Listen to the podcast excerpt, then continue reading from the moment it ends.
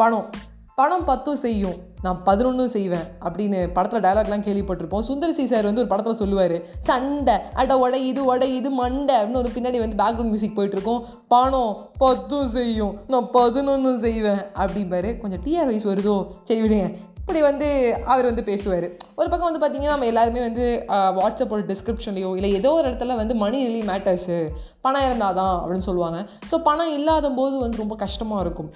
இந்த பணம் கிடச்சதுக்கப்புறம் நம்ம என்ன பண்ணுறோன்னா அதை மல்டிப்ளை பண்ணுறதுக்கு மூணு ஆப்ஷன் இருக்குது ஒன்று சேவிங்கு இன்னொன்று வந்து இன்வெஸ்ட்மெண்ட்டு என்ன கேட்டால் ஃபஸ்ட்டு இன்வெஸ்ட்மெண்ட் தான் அப்புறம் தான் சேவிங் பட் நான் சேவிங் இன்வெஸ்ட்மெண்ட்டு மூணாவது ஒரு வழி இருக்குது அந்த வழியை வந்து நம்ம வந்து மக்கள் இது ஏன் ஃபாலோ பண்ணுறாங்கன்னு எனக்கு தெரில மூணாவது வழி என்ன பண்ணுறாங்கன்னு கேட்டிங்கன்னா குபேர பூஜை பண்ணுறது கடவுளை போய் வேண்டிக்கிறது. கடவுள் தட்டில் காசு போடுறது. எனக்கு பணத்தை வந்து பெருக்கி கொடு. அப்படின்னு சொல்லிட்டு. எங்கள் வீட்டு பக்கத்தில் வந்து இன்றைக்கி ஒரு நெய்பர் வந்து ஒரு குபேர பூஜை பண்ணியிருந்தாங்க. அந்த குபேர பூஜை பண்ணும்போது அந்த குபேரரை பற்றி வந்து அந்த ஐயர் வந்து சொல்கிறாரு அந்த சாமியார் சொல்கிறாரு எப்படி வேணால் வச்சுக்கலாம். என்ன வேணாலும் சொல்லலாம். அவர் சொல்கிறாரு அவர் என்ன சொல்கிறாருன்னு கேட்டால் குபேரர் வந்து பெருமாளுக்கே கடன் கொடுத்துருக்காரு.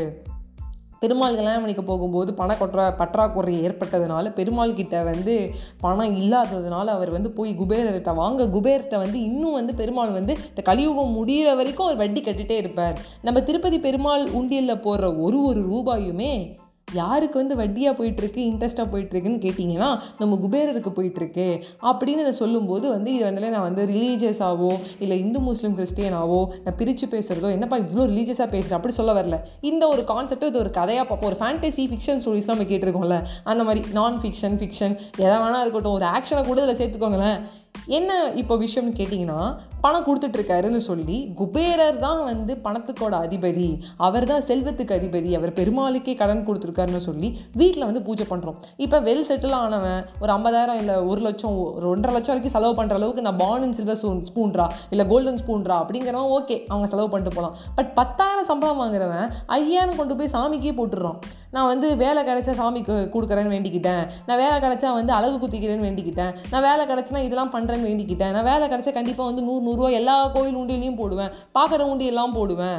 நான் வேலை கிடைச்சதுனால இது செய்வேன். ஏ பணம் பெருகணும்னா குபேரரை வீட்டுக்கு கூப்பிடணும். பணம் பெருகணும்னா குபேரர் கோயிலுக்கு போகணும். எனக்கு லாஜிக்கே புரியல. எதுக்கு இதெல்லாம் நீங்கள் பண்ணுறீங்க எண்ணம் போல் வாழ்க்கை எண்ணம் போல் தான் வாழ்க்கைம்பாங்க. எங்கள் அப்பா சொல்கிறாரு ஃபோனில் பூஜை என்ன வேணால் யார் வேணால் எதனா பண்ணிட்டு போட்டோம். அதை பற்றிலாம் நம்மளுக்கு இல்லைடா. நல்லா மனசை வச்சுக்கிட்டு நல்ல எண்ணத்தோடு இருந்தால் பெருமாள் உன் கூடவே இருக்கார். நீ எந்த ஒரு கோவிலுக்கும் போயிட்டு எல்லா இடத்துலையும் நூறு நூறுரூவா போகணுங்கிற அவசியம் கிடையாது. அது நம்பிக்கையே வந்து நான் உடச்சி உங்கள்கிட்ட கடவுள் நம்பிக்கையே இல்லைன்னு நான் தத்துவம் பேச வரல. த திங் இஸ் பெருமாளுக்கு நம்ம ஒரு ரூபா போட்டால் போதும். கடவுள்கிட்ட எனக்கு என்னால் இன்றைக்கி முடியலைங்க. எனக்கு கஷ்டத்தில் இருக்கேன் நான். எனக்கே பத்தாயிரம் தான் சம்பளம். நான் எதுக்கு ஐயாயிரம் கொண்டு போய் போகணும் கோவில் உண்டியில் இல்லை நான் எனக்கே பத்தாயிரம் தான் சம்பளம். பத்தாயிரம் சம்பளத்தில் கொண்டு போய் குபரை எதுக்கு வீட்டில் வைக்கணும்? எனக்கு இப்படி தான் மணி மல்டிப்ளை ஆகும் அப்படின்னு நம்ம நினச்சோன்னா ஒரு ஒரு முட்டாள்தனம்.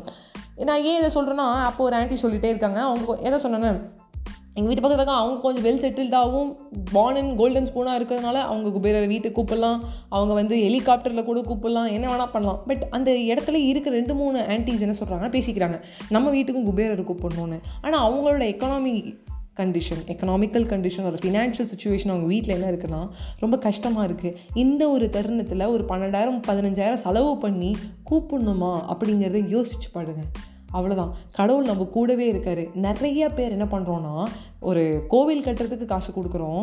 அதுவே ஒரு பள்ளிக்கூடம் கட்டுறதுக்கு வந்து காசு கொடுக்கறதில்ல. நீ என்ன ராட்சசி படத்தில் வேறு டயலாக்லாம் சொல்கிற இதான் ஜோதிகா பேசிட்டு போயிட்டாங்கன்னு நீங்கள் கேட்பீங்க பட் இன்னொரு வாட்டி இந்த பாட்காஸ்ட் ஒரு வாட்டி நான் சொல்கிற இந்த ஸ்டோரி எங்கள் வீட்டில் இன்றைக்கி நடந்தது. என் வீட்டு பக்கத்தில் இது நடந்தது. நான் பார்த்துருக்கேன். கண்கூடாக பார்க்கும்போது எனக்கு என்ன கஷ்டமாக இருக்குது okay if you are well செட்டில்டா கடவுளுக்கு செலவு பண்ணு. எதை வேணால் செலவு பண்ணு. ஆனால் நீ கஷ்டத்தில் இருக்கும்போது ஏன் செலவு பண்ணுற கஷ்டத்தில் இருக்கும்போது இந்த சேலரி சுச்சுவேஷன் உனக்கு கையை வந்து டைட்டாக இருக்கும்போது இப்போ கையை கடிக்குதுப்பா அப்படிம்பாங்க. அந்த கை கடிக்குதுன்னா கையில் கடிக்கிறது கிடையாது. பணம் மாதம் வந்து எண்ட் ஆகிடுச்சு அந்த இருபத்தஞ்சி தேதி வந்துடுச்சுன்னா என்கிட்ட காசு இல்லை அப்படின்னு அர்த்தம். அந்த ஒரு டயத்தில் இந்த காசு பற்றாக்குறை வருதுன்னா அதுக்கு இன்வெஸ்ட் பண்ணணும். அதுக்கு சேவ் பண்ணணும். நம்மக்கிட்ட இருக்கிற இப்போ இப்போ வந்து நம்மளோட லைவில் வந்து நம்மளுக்கு ஒரு சந்தோஷம் தேவைப்படும். ஒரு என்ன சொல்ல ஒரு டெம்பரவரியான ஒரு என்ன சொல்ல ஒரு சந்தோஷம். ஒரு என்டர்டெயின்மெண்ட் தேவைப்படும். ஒரு படத்துக்கு. அந்த படத்துக்கு நீ போகக்கூடாது.